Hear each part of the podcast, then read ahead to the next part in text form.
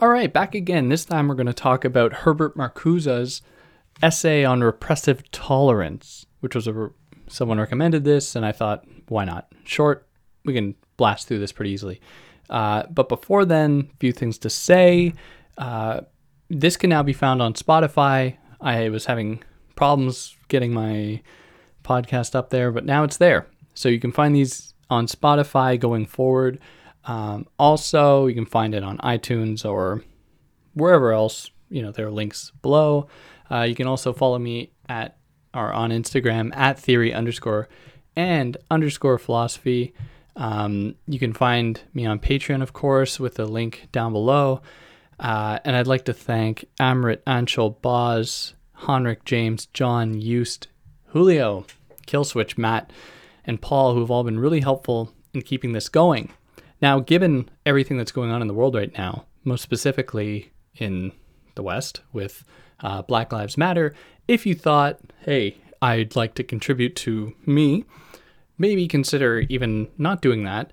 Throw throw a few dollars at the people that need it most. Those people that are organizing uh, movements in the streets. That would be really fantastic uh, if you did that because I don't need I certainly don't need money as much as those those people. So please consider doing that certainly before helping me. Uh, is that it? I think that's it. Without further ado, then Herbert Marcuse's repressive tolerance, which is kind of topical. He's a, he's an old dead white guy, so that's a problem. But like it, it you know in this context, but what he's saying here, I think is is good. Um, for him, tolerance today means being satisfied with the present conditions, which are he- hegemonic. They are oppressive and they are repressive. They not only control our bodies, they control our urges and desires. So while we applaud tolerance as being, you know, the hallmark of acceptance and maybe multiculturalism, of, you know, a kind of cosmopolitanism, he says that we need intolerance to challenge the oppression that goes on today. We need to say, no, we need to say, this is not acceptable. So he takes aim at tolerance. And I think that this essay might come in a longer form that's called, that he calls a critique of pure tolerance. So he's critiquing tolerance here by saying that it's just become a kind of passive condition accepted by people who, you know, just want to follow the go with the go with the motions, flow with the motions. Why is that going through the motions? What people who just want to go with the flow. They don't want to criticize anything. They just want to go along for the ride or be along for the ride. And this he calls a kind of passive intolerance. Or sorry, a passive tolerance. Passive tolerance where we just accept the world as it is and we accept all the evils of it as is. And the way that we do that, or why we do that, is because we earnestly, in many cases, believe that the system delivers the goods. The system makes us happy. This system that we have, this late capitalist, patriarchal, white centered, you know, heteronormative, monogamous, you know, can go on and on, system we have is the best one we can ever have. And therefore, we must just be complacent. And we often forget that the only reason we enjoy these relative benefits to what people might have experienced in the past, at some points in the past, um, is because people took to the streets and said, We are not going to work seven days a week. We are not going to work six days a week, which people still do to this day, to make just to make ends meet. But these things came about, these relative progressions, these relative improvements, came about through intolerance by being able to say, no, I am not satisfied with that. So, because we believe that the system is good, that we must have faith in it, we applaud passive tolerance because we see that as maintaining the system itself. So, we celebrate it. You know, it's everything we watch is about passive tolerance. We very rarely see things in which the system is challenged. We instead take our our obsession with uh, with true crime or with murder mysteries, which turn every single issue into an individual anomalous instantiation and not a broad systemic thing. And that is because it's so much easier to think of these very uh, small movements and we we blow them up and, and they are so much more interesting because they are anomalies to a system that we have for some reason come to accept and believe to be highly um, highly, highly operational one that is totally perfect so these these kind of anomalies then look that much brighter. They stand out that much more. So in a repressive society like the one we are in, and Marcuse would have been writing this, I guess. Ah, shoot, I don't know. Probably in the late 50s or probably the early 60s. Uh, he says that in a repressive society like ours, our tolerant political outlets like voting, letter writing, the protests that we often have, uh, maintain rather than challenge the system. So they are kind of like pressure valves so that people don't, they, people feel like they have some kind of a voice in this vacuous system as though uh, there's actually no one listening. So, good tolerance for him, these are his words, is tolerance Tolerance is an end in itself only when it is truly universal, practiced by the rulers as well as the ruled. Now, for Marcuse, we'd want to do away with this idea of rulers, these ideas of rulers and the ruled, because that is, you know, just the maintenance of the system itself.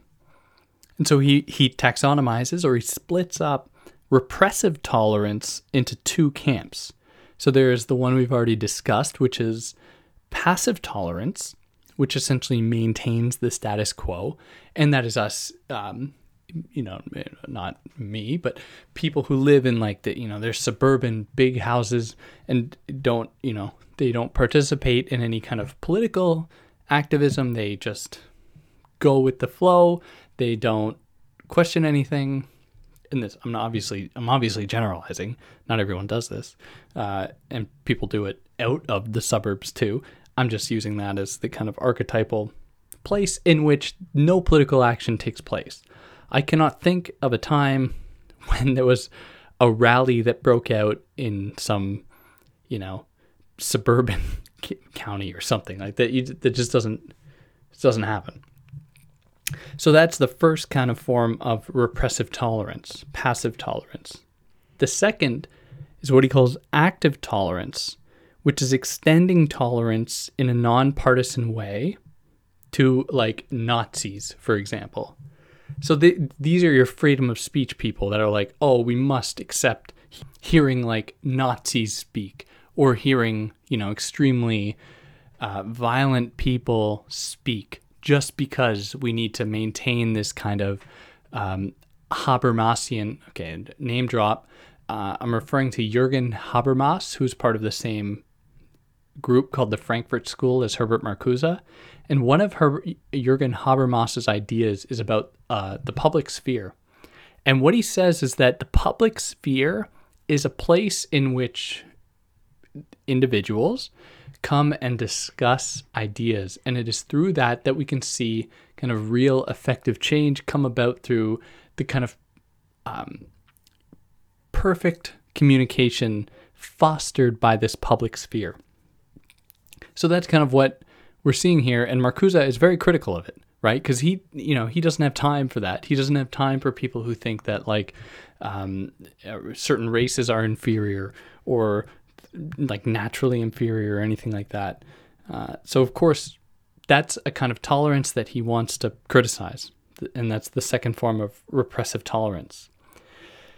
So for there to be freedom for him would mean being free among other free people, not not to be free alone because that you know you can't be free alone because that would imply then that if everyone else is unfree you're probably participating in their being unfree And to do this means more than just tolerating repressive institutions, more going further or challenging our passive and active tolerance. So, what we want to do then is to arrive at a kind of true tolerance. But to do so, we must be able to identify these false tolerances, the passive and active ones, because we want to arrive at a point in which we are liberated, which is one of his kind of key ideas. And I've done a couple of his books on here. I think if you want to know more about Marcuse, um, we have to move beyond false tolerance to arrive at a real tolerance in which people are actually accepted for who they are and they aren't, you know, exploited or turned into cogs of the kind of capitalist machine. So people have to be free to speak who they are. They have to be free to be able to act who they are, which means getting rid of the shackles of, you know, capitalist working life or laboring that alienates us. And this is an idea he builds more, uh, I guess, in a lot more detail in One Dimensional Man, another one of his books, and Eros and Civilization, uh, another one. So it's difficult for us to put this into practice because one of the hallmarks, one of the signature uh, promises of democracy is that it allows people to speak and it allows people to contribute to political life through their, you know, their vote, through rallies and petitions, stuff like that.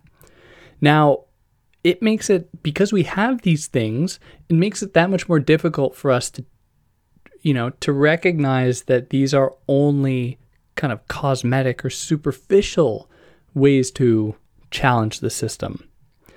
So, in order to do it, we have to get at the very positivity ostensibly promised by democracy so that we can say, hey, while it might appear as though we have all these options, that we have all of these this kind of potential, there is this kind of rigid underbelly to democracy that maintains capitalist exploitation, that maintains, um, you know, the uh, exploitation of new markets, that kind of maintains, uh, you know, property relations, that maintains the uh, subordination of women in the home and, and in working life, and so on and, and so forth. And he recognizes that, you know, he's going to be criticized for this because he's challenging democracy. And democracy is, for all intents and purposes, a shining moment in, in human history. It is a very wonderful thing. But that does not mean we cannot be very critical of what else is going on. And as a kind of tidbit of information about Marcuse that I heard from someone who studies Marcuse, I hope it's true, or else I'm just lying to all of you. Uh, he used to have a grad student, I think, or some of his students, like sitting outside of his house with, with guns because he was like threatened so much for being like anti democracy, anti American uh, when he was probably teaching at Berkeley or something like that. Uh, and one one thing that this you know this system emphasizes is nonviolence.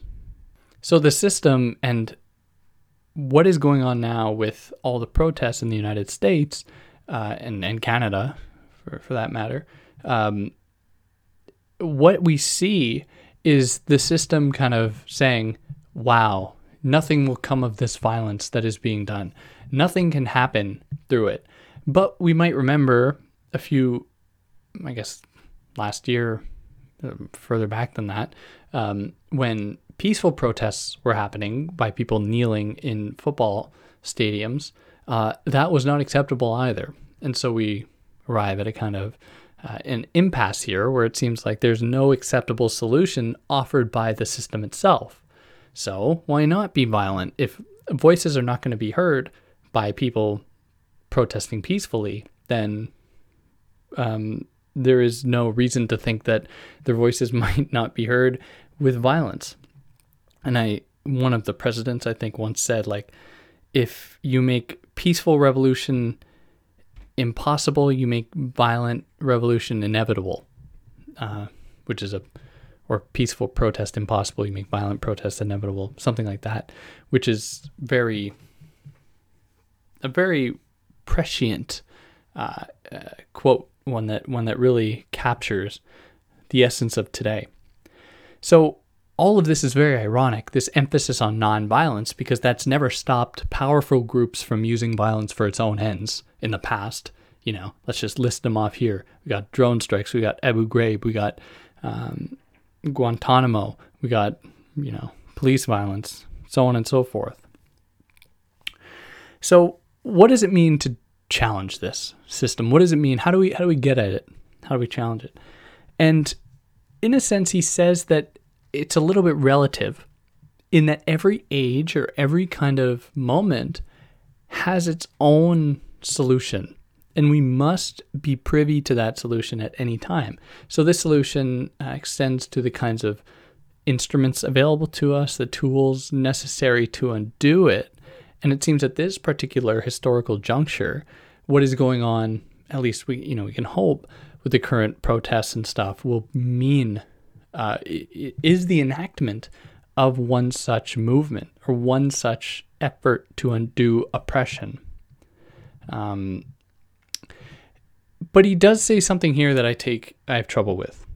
So he says that this this these movements should be essentially spearheaded by, in his words, everyone in the maturity of his faculties as a human being, which is incredibly vague, and he doesn't expand upon that at all.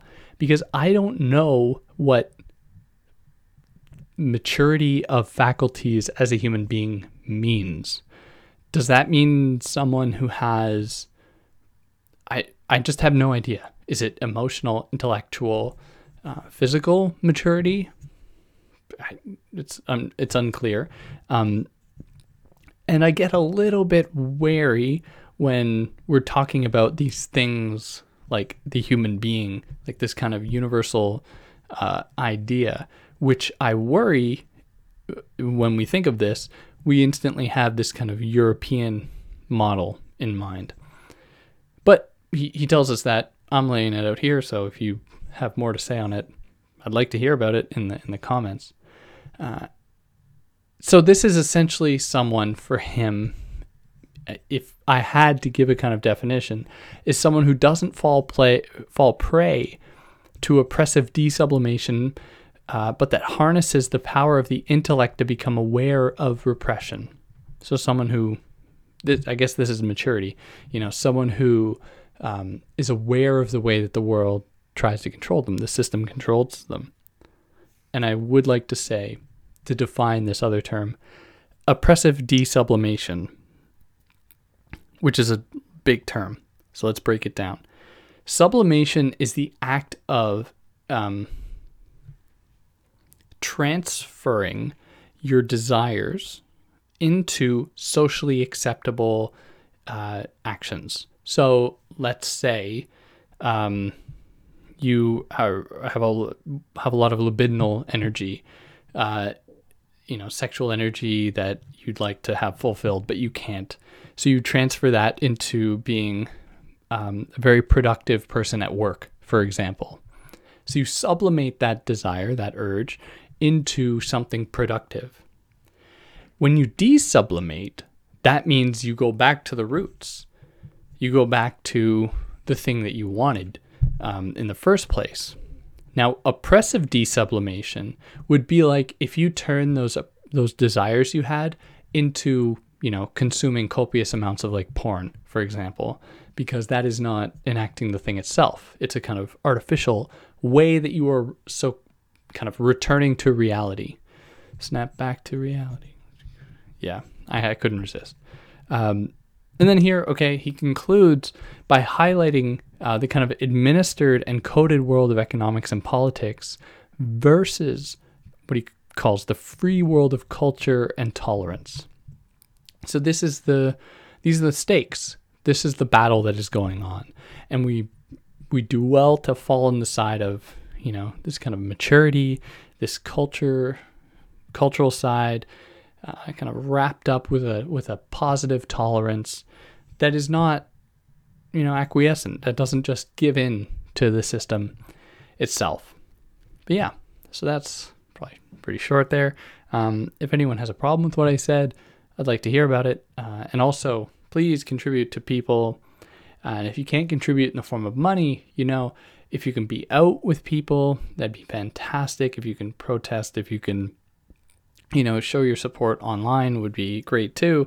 Uh, if you could follow, start listening to uh, black content producers, that is that would be very good as well. Um, and yeah, at the very minimum, just start listening. But yeah, that's it. Peace out.